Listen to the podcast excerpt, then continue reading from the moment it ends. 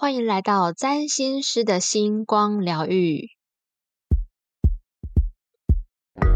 这是一个占星师斜杠上疗愈的频道。我是拥有狮子座星群的占星师 Tia，我是拥有北焦点风筝相位的赞美师翅膀。你的灵魂分类帽已上线，让我们一起快乐起飞。今天是占星月老系列的第三集。黑色情人节特辑哇！黑色情人节是四月十四号，也就是下个星期五。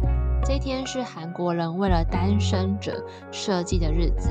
如果这一天呢，在韩国发现有人穿黑色的套装，吃黑色的炸酱面的话，诶，这个人不是宋慧乔哦，就代表这个人他可能是单身，然后可能就可以前往去互相认识。哦，太好啦！好，各位，那虽然我人不在韩国，可是如果你在十四十四号的时候在新北市啊，看到一个穿黑色衣服、吃任何黑色食物的人的话，那就可以来找我相认喽。应该八成是我哦。大家记得跟翅膀打声招呼哦。真的，真的，就看到黑色的 黑色衣服的人，就跟他打招呼就对了。那所以，我们这一集要来分享，在寻找另外一半的时候，不论是在还没有见面，或者是第一次见面、暧昧阶段到正式确认关系的时候的择偶攻略。大家有发现我们的节目的编排非常的用心吗？因为我们之前曾经探讨过一直单身的原因，还有分享怎么样离开虐恋而不适合的感情。这些卡住的点都排除之后，就要进到新的一集。我们要迎接新的对象到我们身边的这个时候，要注意什么？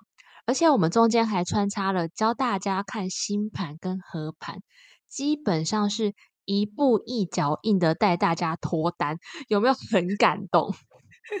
哎，真的很很佛心哎，就是很用心在一步一步带着大家一起来走哎，我也很好奇，就是如果有一直从呃从前面开始听到现在，如果真的大家慢慢的。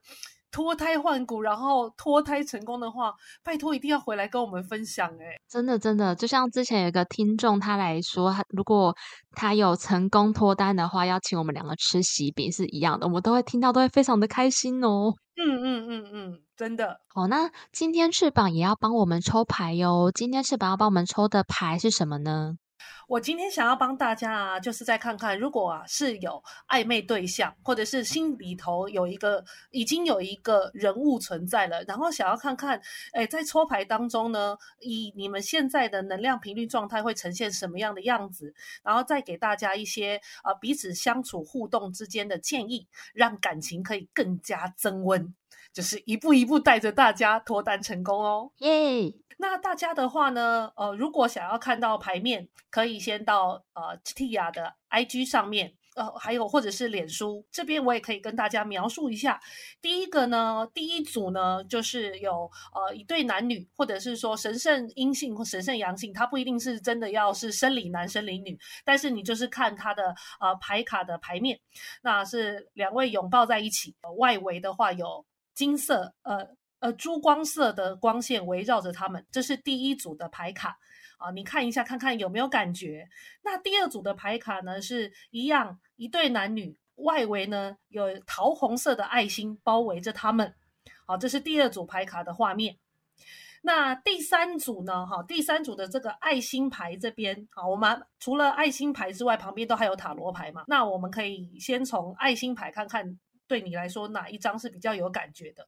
那第三组的话呢，就是这呃一样是两个人，他们的脸贴的非常非常的近啊，两个贴的非常非常近的那个面庞呢，他们是闭着眼睛的啊。这三组牌呢，你可以凝视一下，然后挑选你觉得最有感觉的牌。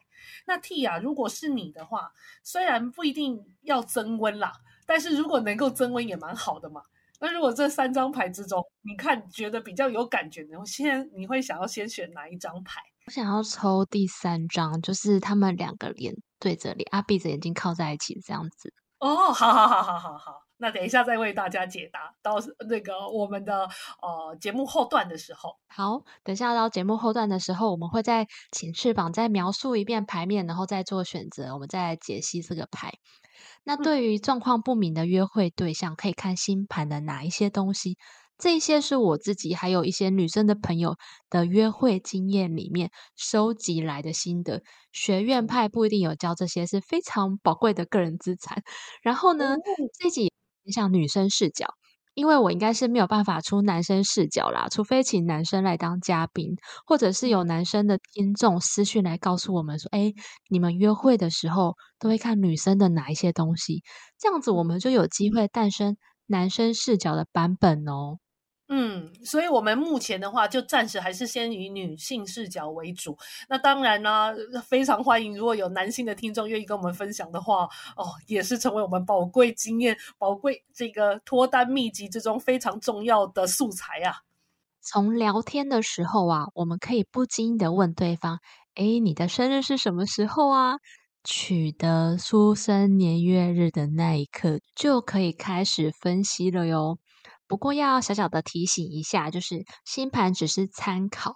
如果相处的时候就发现，哎，这个人是感觉有问题的，就赶快进入撤离，不要再参考星盘了。这样子，嗯，这真的是很重要的一点。那我想要问啊，翅膀，你会看什么东西？比如说人类图，或者是嗯星盘上面，你会看哪一些部分吗？哦，呃，如果一开始不好意思问对方。时间点，因为马上问说，哎，那你出生时间是多少？但对方可能觉得我想要给他做小人，是 就是差小人什么的，或者要配八字之类。没错，没错。那如果是要呃，就是没有出生时间的话，会用玛雅十三月亮历看印记图腾的方式，先做初步的了解。那大概知道是当天哦，或者是大概知道一些时辰的时候，那人类图跟星盘。会一起参看，不过要开启话题的话，会先以星座占星的角度来切入。那从占星角度切入来看的时候，第一个当然还是会看对方的，当然太阳星座。那再来就是会看月亮跟金星，可以看他觉得比较舒服、有安全感的地方，跟他可能喜欢什么样的类型。那再来就是看这些这这些行星与我自己的星盘一起互相比较的话，它会落入到我的哪一个宫位？那这样子的话，它可能会在我的哪一个人生场域当中呢，形成怎么样的影响力？我们彼此之间可以产生什么共振？哦，我会比较从这些地方切入。嗯，翅膀真的非常的有概念。他刚刚讲的这 三个啊，我们会在择偶攻略的上集跟大家分享。那下集的话呢，就是别的，因为在准备的过程之中，发现内容实在是太多了，所以决定分成上下两集。那刚刚翅膀的说法也让我记得要提醒大家一件事情，就是。我们通常不会直接去问对方出生的时间点嘛，这样人家会以为说，哎，才见面没有多久，你是要配八字吗 之类的，会会可能会有点尴尬。所以，我们这个时候呢，只会拿到对方的出生的日期。那拿到对方出生日期的话，我们还是可以看星盘，只是这个时候我们就不要去看宫位，也不要去看上升下降，然后四个轴线的位置。另外还有一点就是。月亮的部分可以去看，如果那一天月亮有换星座的话，那可能两个月亮的星座都要参考。它它有可能是这一个月亮星座，或是下一个月亮星座。但如果那一整天月亮都没有换星座的话，那这个月亮它就可以去做参考。简单来说是这样。如果我真的很喜欢对方的话，我真的会呃两个小时看一次，看他的月亮星座有没有换。有没有换下一个位置？就从十从凌晨一直到当天的十二点，看有没有换来做参考。通常月亮走的比较快，但是大概就是两个星座之间也比较好把握。然后就是如果有两个月亮星座，我们没有办法确认到底是哪一个的话，也可以从他的言语还有吃东西的行为模式上面。感觉出来，或者是问一下他妈妈是个什么样的人，就大概可以猜说是哪一个月亮星座。嗯，这是非常非常重要的讯息耶。对呀，我们希望男生都不要来听这一集，因为我们女生真的 想好多。知己知彼，百战不殆，百战百胜。没错，没错。好，那我来讲一下，我第一个呢会先看的是对方的星盘的基本特质，比如说这一个人的土元素比较多。那这个人他虽然可能不善言辞，但是他对两个人的未来可能都已经拟好计划了。我之前有一个对象就是这样子，他感觉得出来非常的不善言辞，甚至不太敢讲话。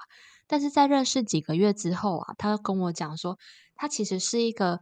把小孩子的教育基金都已经准备好了的人哇，然后一直在看房子，然后也一直问我说：“哎，你未来想要住在哪一区之类的？”就是测试性的询问这样子哇，然后土元素马上很明显的呈现出来耶。但是这一类型的人有一些吃亏，因为他们可能就是在暧昧前期的时候比较不善言辞的时候，就被很多女生放弃了，像是很多。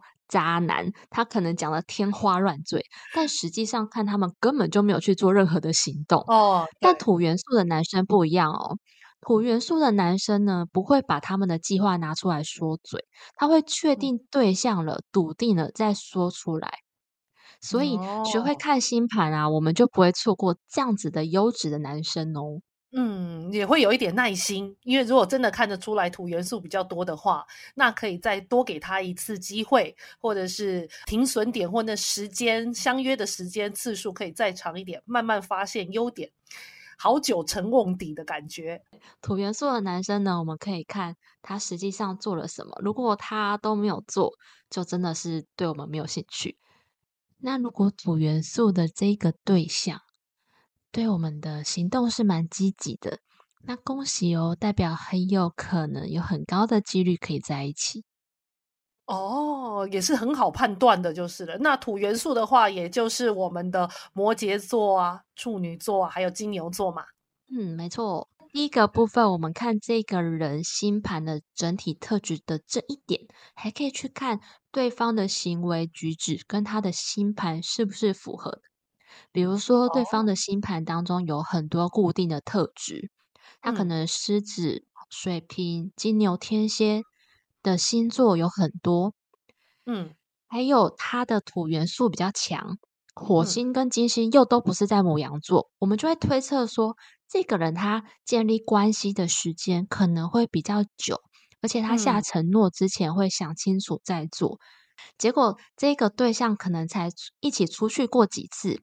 他就很轻易的对你说出：“我想要一辈子跟你在一起，或者是我想要跟你生小孩。”那 这个时候呢，我头脑里的那个渣男警报器就会开始 alert。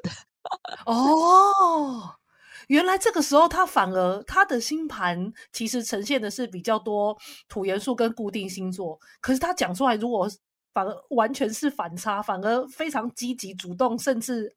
暧昧调情的话，那反而难以相信。其实这这个时候才反而要有警觉心，因为他可能真的随便说说。对，所以这些话我会就是听听就好了，然后也会开始小心观察对方是不是一个渣男，或者是呢，他是要承接呃传统家庭的一些责任，想要很快速的找一个代理孕母这样子。哇，对吼，现在代理孕母的话题也是正夯，所以如果他本来应该是星盘上面是比较踏实可靠，但是他的速度却超级快的话，要么就是目标导向很重嘛，可能就是为了要赶快要找一个所谓的代理孕母，赶快结婚生小孩，不然的话就真的是想玩玩了，就是这个地方要稍微再注意。我印象中，土元素强的男生大概起码要一个多月以后才会说出比较多东西。嗯嗯嗯嗯嗯，哦，了解哦。那这样子，听众的话是不是要赶紧的笔记一下喽？如果您刚好也是对土元素比较多的呃男性友人蛮有感觉的话，那这个时候就可以再多多注意他的言行啊，与他的星盘是不是可以呈现一致的那个风貌啊？如果不是的话，就再多观察喽。对，所以真心的希望男生不要来听这一集。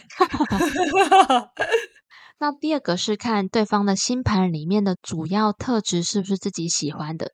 假设对方的星盘里面有天蝎座的星群以外，这样的对象，他其实就能蛮容易 get 到女生心里的不安全感，然后知道怎么样安抚女生的不安的情绪。再来，还有一个刚刚翅膀提到很重要的是看对方的月亮跟金星。金星是对方谈恋爱时候的样子，月亮是与对方有归属感之后的样子。有时候界限不会这么清楚，因为有时候也会有金星跟月亮两个都存在重叠的时候。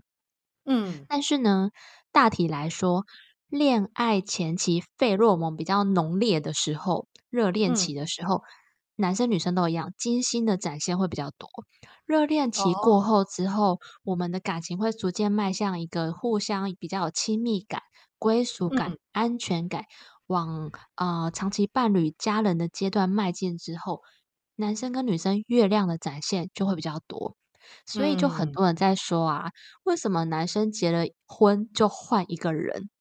哦，对，原因就在这里。嗯，没错，或者是热恋期过后之后，那个反差感又很大。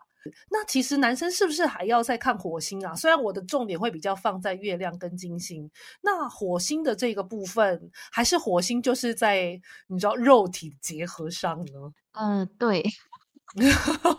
男生的火星呢，我会比较看他的行动力，像是对我来说啊，如果男生的火星是母羊座的话，那对我这个月亮天秤座的人来说，他的那种直接跟暴力，对我来说就太可怕了。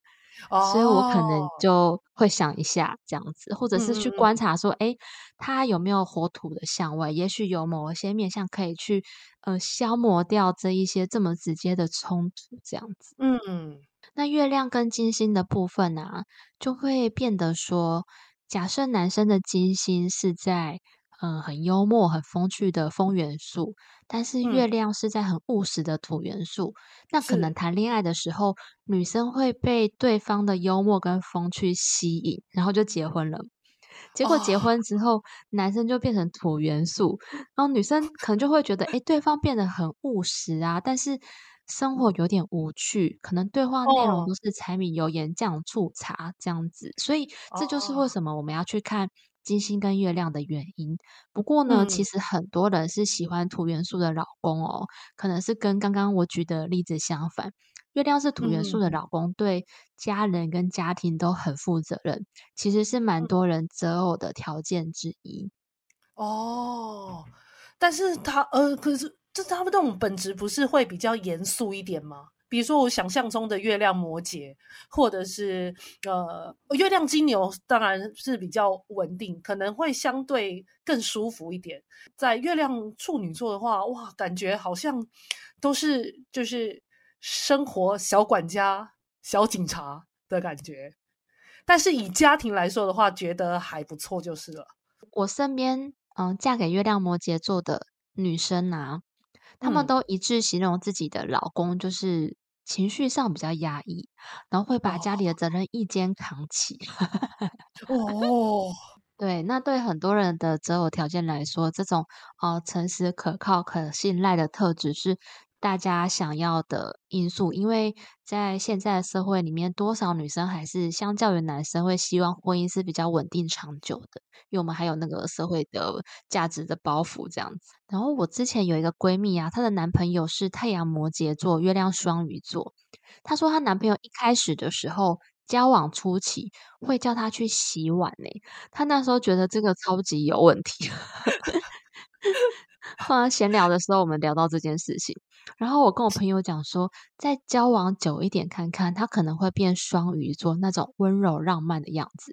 结果他们最后结婚了，男生变得蛮温柔的，然后男生很好笑，男生说之前叫他去洗碗是一种对我朋友的考验，因为他不想要有公主病的结婚对象。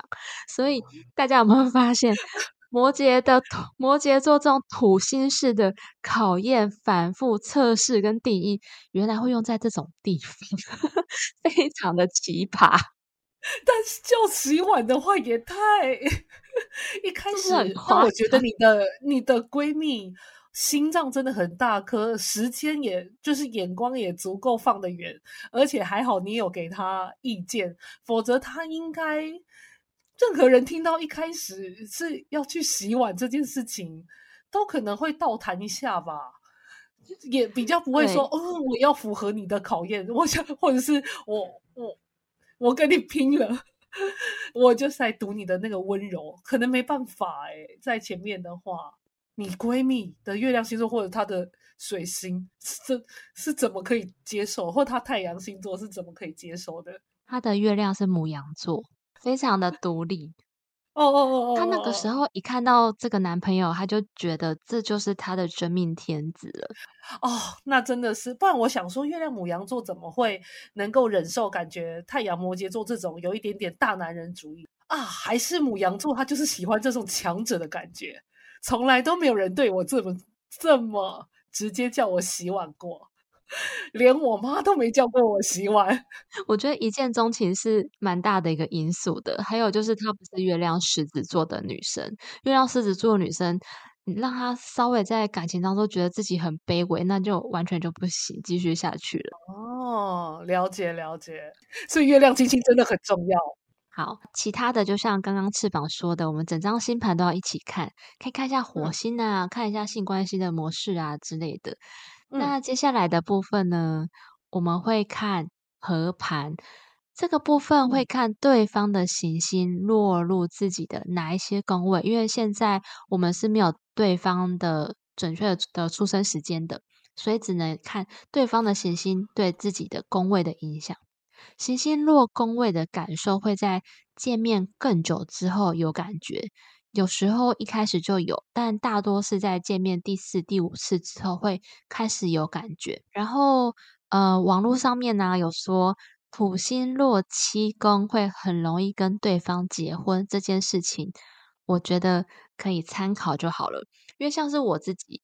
我的本命盘的土星在第八宫，所以跟我差两到三岁的男生，很多土星都落在我的第七宫或下降点。难道我要嫁给所有大我两三岁的男生吗？不可能嘛，对不对？没错，对对对对对。哦，所以就是真的当做参考啦，否则随便一个就是落入七宫都要结婚的话，哇塞，那也是结婚经验丰富啊。真的，不过我可以来分享对方的土星落入自己七宫的感受，是有那种温馨兼送情，然后被照顾的很好，很有安全感，但是会有一点点没有自由跟空间，被紧迫盯人的感觉。嗯嗯嗯嗯，可以想象那种土星的感觉，无所无微不至的照顾，但是有时候是趋近于窒息的爱。哈哈，自己的爱比较偏向冥王星，那就是那个呃高山的爱，缺 缺氧的爱，没有了。缺氧的爱。那相反的，如果对方的木星落在自己的第七宫的时候，会有一种对方就像风筝一样，给彼此的空间很宽广，然后两个人会互相学习跟成长。但是对有一些女生来说，会有一点没有安全感。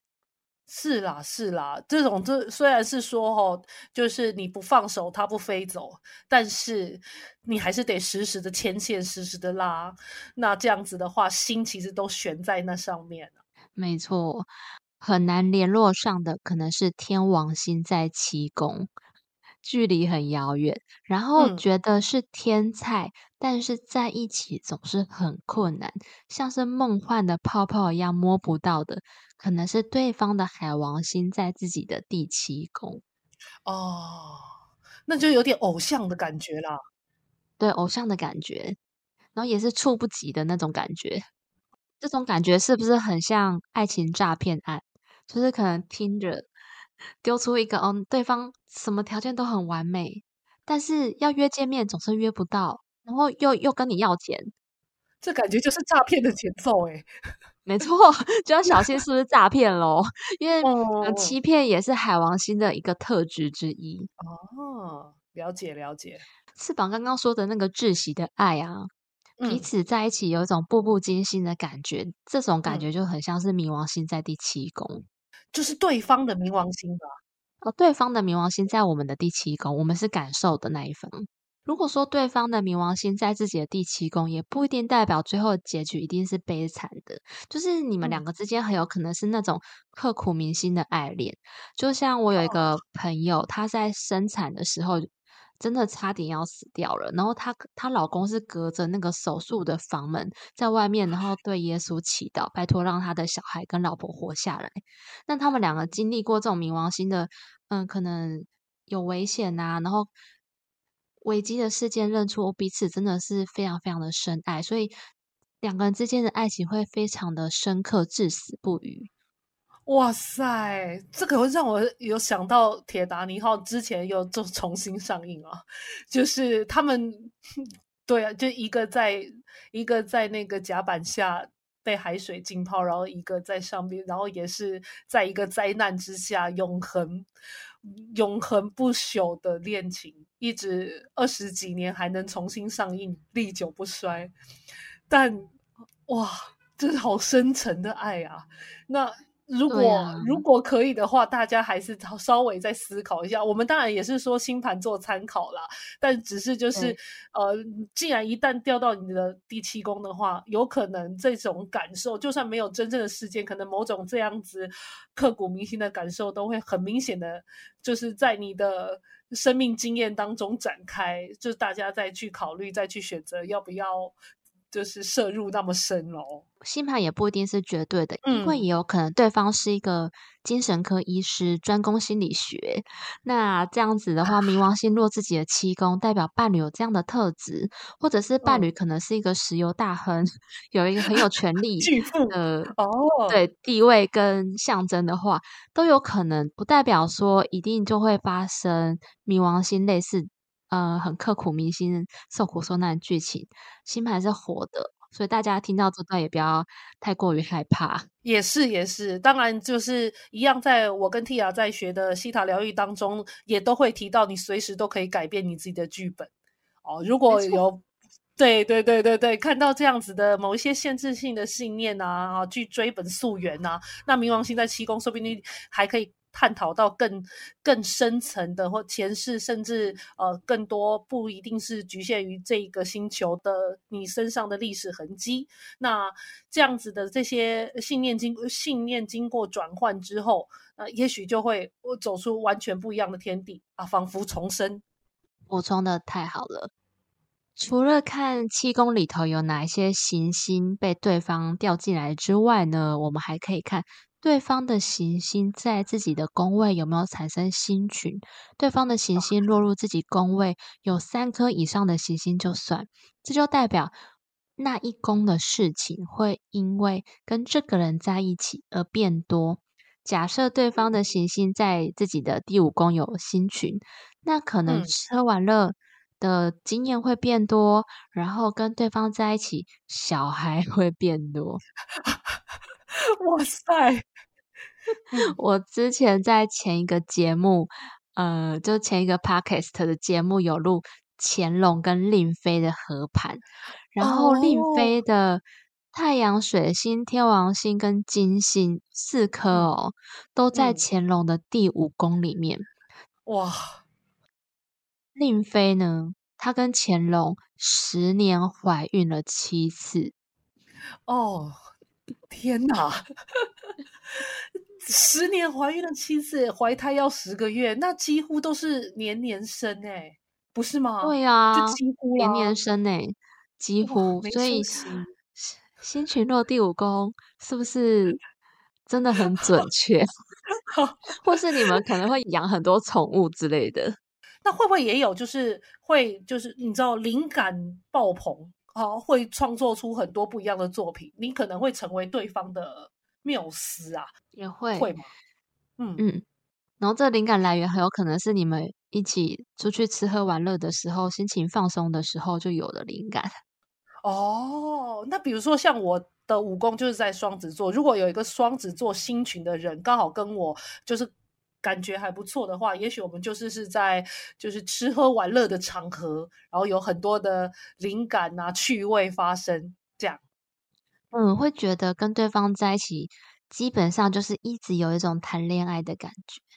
哇，相处起来很轻松，很像小孩子一起玩耍的感觉。那各位听众，如果你现在知道自己的星盘的话，也可以看看五宫是落在哪里。那也许也可以体会看看有没有遇到同星座的人，在对你的来说，真的会有有在恋爱或者是比较轻松舒服，然后大家会激发童真一面的那些人。那他有可能就是星群落在你的五宫哦。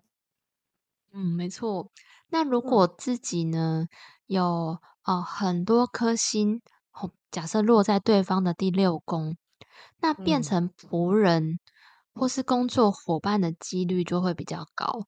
这时候呢，就可以开始来观察，哎，对方有没有不经意的会想要使唤自己，或者是聊天的内容都在聊工作的事情。哦，使唤自己哦，嘿嘿嘿。像是翅膀的土星就合向我在第六宫的冥王星，所以在工作上我们可能会一起做的很长久。因为其实土星跟冥王星两个合相呢，是一种限制加业力加在一起的感觉，所以这样子反而是会长长久久的。哇塞，哎，好，这因为我们有时候听到土星跟冥王星，其实也是会很害怕。但是其实它如果合在一起，哎，就是看怎么用，这个力量也非常强大。那用在工作上的话，那这样子长长久久，然后里头还有转化跟看见。那其实是蛮好的，而且按照进度来，按部就班，不要把它视为压力跟窒息的的工作，那就没问题。我我们顶多有时候录音的时候会听不到对方的声音罢了，这个不会窒息，非常好。然后同时，翅膀的木星跟天王星又都在我的第七宫。哦，所以呢，其实翅膀对我来说，真的就像翅膀一样，也像风筝一样，哦，很很自由又很飞翔，然后我们两个又可以是互相成长的关系。哦，太好了，太好了，真好。但是就是这就以合作来说的话，虽然呃，感觉好像天王星好像比较不那么确定，但是它可能是哦天外飞来的一个灵感，然后再再加上木星，就是扩大一起。一起合作，把合作再扩大，把服务再扩大的这样的感觉，哦，当然怎么样的诠释，走怎么样的剧本，就是如果呃我们的听众可以在更多加了解星盘的话，你会有不一样的发挥，你也是一个非常棒的你自己人生剧本的说书人哦。没错，那我们接下来要分享的内容呢，就是在暧昧初期的时候，可以看看会跟对方走到哪一个阶段，还有两个人是不是在灵魂层面有似曾相似，或者是互相要学习的事情，以及怎么样避免恐怖情人。那我们怕大 家到这里会吸收不良，所以就把它放在下一集做分享喽。所以接下来要请翅膀再帮我们在。让大家再选一下今天要抽的牌，然后为我们做出解读喽。好，那大家呢？呃，如果现在在听到的话，可以按下暂停，然后赶快先去看，呃，就是 Tia 的 IG 或者是脸书啊，看一下这个图片，看着图片，让你跟他跟图片有所连接，更有感觉，再来做选牌。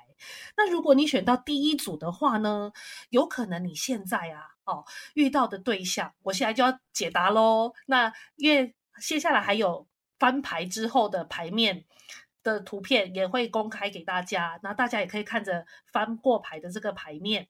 那抽到的第一组的朋友呢，你有可能遇到的对象是比较年轻一点的，哦，或者是他的个性是比较积极的，因为在塔罗牌的牌面呢是。呃，权杖侍者，呃，比较热情啊，而且有赤子之心，有点小朋友的感觉。再不然呢，他可能就是他喜欢一件事情的时候，他会全程专注在那件事情上面。哦，那你本来也喜欢这样的特质，可是有时候相处起来，就是他热情的时候虽然很热情，可是如果专注到别的东西上面，比如说他的工作，或者他可能有一些运动的项目，哦。的时候，你没有在参与的时候，你好像仿佛不存在一样，所以你会有点好像抓不住对方，心里会有点忐忑不安。不过，爱情这这个牌卡翻开来之后，你就会知道，你要相信自己，也要相信对方哦。使呃使用这样子这个权杖侍者的专注力，把专注力放在你自己的身上，那允许自己去相信现在这个状况的发生。一旦你相信并且接受的话，那转变就会开始。你先专注在自己身上，而你想关心对方的时候就关心，也不用说啊这样哦，他都没有关心我，就我在实再再去关注的话，那这样我好像很划不来，我好像很丢脸哦。不用想着对方是怎么想的，而是你专注在自己的情绪跟感受身上。那如果你真的觉得呃。就是一随你自己的想法而行动，哦。那如果你觉得不需要讨好，哦，或的时候，那你当然也可以，就是专注做自己喜欢的事，找到自己喜欢的，呃，享受自己现在正在做的活动，挖掘自己还有不同的这个面相。那。这样子做的话，他反而会来关注你，你们之间的感情会更加升温哦。有时候专注在自己身上，相信改变正在发生，对你来说就是非常吸引人，呃，能够吸引你自己喜欢的对象主动来找你的哦。好，这是第一，这是第一组牌组的朋友目前的能量状态跟牌卡要告诉你的事情。专注在自己身上，有时候反而是会把别人拉进你的世界当中。但是，当我们一直在专注在对方身上的时候，呃，对方反而有时候会想把我们推开。没错。好，所以第一组的朋友，不知道你抽到的时候有没有心有戚戚焉的感觉，也欢迎跟我们分享哦。好，那抽到第二组牌组的朋友呢？哈，看着这个牌面，然后等到还有诶翻牌之后的这个牌面呢？呃。你抽到这一组的话，其实是在告诉你，你其实是个蛮想法和喜喜欢把事情想的比较周全的人。那瞻前顾后也考虑很多，你希望所有的事情都会有蛮好的结果。因为你抽到一个宝剑七啊，那保健期的话，其实蛮呃属于机警呃，比较能够呃，就是喜欢把所有事情都想得清清楚楚，不能吃亏。最好可以占便宜，有一点这样子的意味。可是有的时候爱情就是不预期的嘛，那也不太能够计较说谁要付出的多，谁要付出的少。而爱情牌卡一翻开来，就是告诉你爱神剑已经指向你了。不论是别人爱你或你爱别人，都可以诚实一点，呃，玩一些爱情小游戏，耍一点小心机，那是爱情的调味料。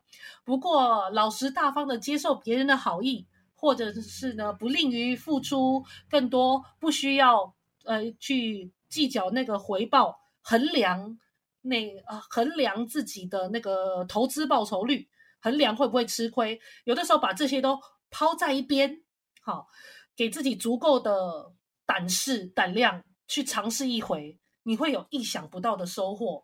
而如果你这么做的话，就是不需要这么小心翼翼，那你那种全然放松的状态，也是可以让你心你和你心仪之间的对象更加了解彼此，让感情升温的下一步哦。嗯，记得放松哦。没错，没错。好。那也希望抽到第二组牌组的朋友，如果你有这种比较紧绷、想要全拿，或者很害怕是说哦我这样就吃亏了这样的状态，如果你有这样一点点念头的话，那再多看看这个牌卡给你的提醒喽。好的，那接下来就是我们的最后一组，也就是 T I U 选到的这一组哈。那这一组牌组呢，哈，呈现的状态是，哎，可能其中之一呀。两个人，其中有一个人感觉上面是付出比较多的，因为钱币六它的原始的牌意就是呃，有人就是有比较呃，这个怎么讲？比较富有的人正在施舍给需要他的、需要救济的人，正在给他们哦，就是在给他们资源。那这个其实是不错的牌面，但是在感情上面的话，会有一点点比较。不对等的状态，心理上面可能会有这样的想法，或者是说，哎，真的实质上也是这样，那会想要一直保持平衡，保持平衡。好，那如果是你自己本身感觉付出比较多的话呢，要设立界限或设立停损点，尤其是暧昧或者是呃交往初期，好，类似像这样的时候，你可能要稍微再衡量一下，哦。要要适当的沟通，不要让自己感觉到委屈。如果是觉得对方比较多，付出比较多，可能也要也要厘清你自己的感受，就是你是以愧疚的心态觉得啊，对方付出比较多，所以啊，那我现在要再对他再多更好一点，还是去是还还是就是是愧疚同情的来跟对方交往的一个状态，还是是？你是全然的享受，知道你们之间啊，此一时也，彼一时也。现在对方付出比较多，那我就是我给的东西，我呈现的价值也绝对值得。是对自己是有这样自信的话，那这样就没问题。你必须要在厘清自己现在的心情状态，你的接受是不是全然的，呃，是。就是彼此之间的付出跟接受都是心甘情愿的，这样的话，再多一步的了解，是彼此之间感情升温更好的状态。因为其实到了第三组的话，感觉上频率其实是比较稳定，因为稳定的关系才才会才想要更进一步的看，是说哦，那我是不是哦，就是有多给一点，或啊，我是不是有少给一点？就是两方都有在给予。的一个状态下才会有这样子的衡量。那有这种感觉的话呢，就是在提醒各位，也许可能太靠近了，就是现在真的还真的蛮不错的。一时之间，因为距离太近，就像台面上的两张贴近的脸，没有办法看清事情的真相啊。那稍微给自己跟对方一些空间，稍微可以再静下来，再想一下的话，那或或许就豁然开朗。原本纠结计较的问题都不是真正的问题。那原本觉得付出多或付出少，其实那只是表象。那付出的其实都一样多。就心情上面，就呃心情上面比较不会有愧疚，或者是觉得会有不满足、委屈。那这样的话，感情自然而然就是越来越多。这样，这是第三组给第三组牌组朋友的建议。建议，嗯，要好好静下心，然后理清自己的心情，然后互相沟通。对对，就是这个第三组已经可以再多进一步沟通了。有的时候可能会觉得有点小委屈啦，或者是对，会觉得小愧疚什么的。嗯，好的，谢谢翅膀，拍手。好的，那如果大家如果真的抽的有感觉的话，再欢迎这跟这跟我们分享，跟我们回馈。也希望可以帮助到大家哦。好，那剩下的部分我们就下一集见喽，拜拜，拜拜。最后呢，我们频道有提供下列的服务，欢迎大家加入官方的赖账号小老鼠七九二 C N B N P 与我们联系。第一个是个人星盘的深入解读服务，将透过我的视角与您一起共同合作。以最完整、客观的角度解读这本神秘的人生使用手册。我们也可以一起讨论目前遇到的困境，并且透过西塔疗愈的工具，协助跨越之后往星盘原有的美好与幸福迈进。第二个是解忧信箱的服务，这个是对于目前遇到人生问题以及人际关系议题。需要立即的支持与建议的人所提供的快速咨询服务。透过这个服务，能够快速厘清问题的症结点，以及知道解决的方向。我们还会一起往内在去检视，是什么样的信念导致问题重复的发生。当看到之后呢，就能够有更好的机会转化，并且重新选择新的道路。最后一个是投资理财旺旺来的服务。我个人除了是专业的财经背景出身，以及常年在金融圈中打滚的经历，我会透过星盘传达的资讯，分析适合的投资方式。比如说是一秒钟几十万上下的快速进出，或者是价值型投资才是真正适合你的方式。还有最适合的投资的产业有哪一些？让我们一起透过星盘当中隐藏的丰盛秘密，种下被动收入的种子，并且将它栽培萌芽，长成大树。最后的最后，我的脸书与 IG 目前有上架占星小学堂，教你玩转星盘的多重宇宙系列，每一篇都是呕心沥血之作，非常简易而且好懂，欢迎大家追踪按赞。至于翅膀我呢，如果你想找到我的话，你可以来到我的 YouTube 频道，你只要搜寻 Your Wings Tarot。丰饶角塔罗，你就可以找到我。上面呢，目前已经有五十二支大众占卜影片，也许你点进去看，对你的生活疑问可以有所启发跟回应。那你也可以在 IG Wings 一二零二一 Wings 就翅膀 W I N G S 一二零二一这里找到我。我每天呢会为大家抽牌，那写一些小诗，跟大家有所共鸣。也希望呢这些字句可以对你有所启发。如果你愿意的话，也可以私信给我，看看有什么方式可以跟我一起聊聊哦。那我们下次见，拜拜，拜拜。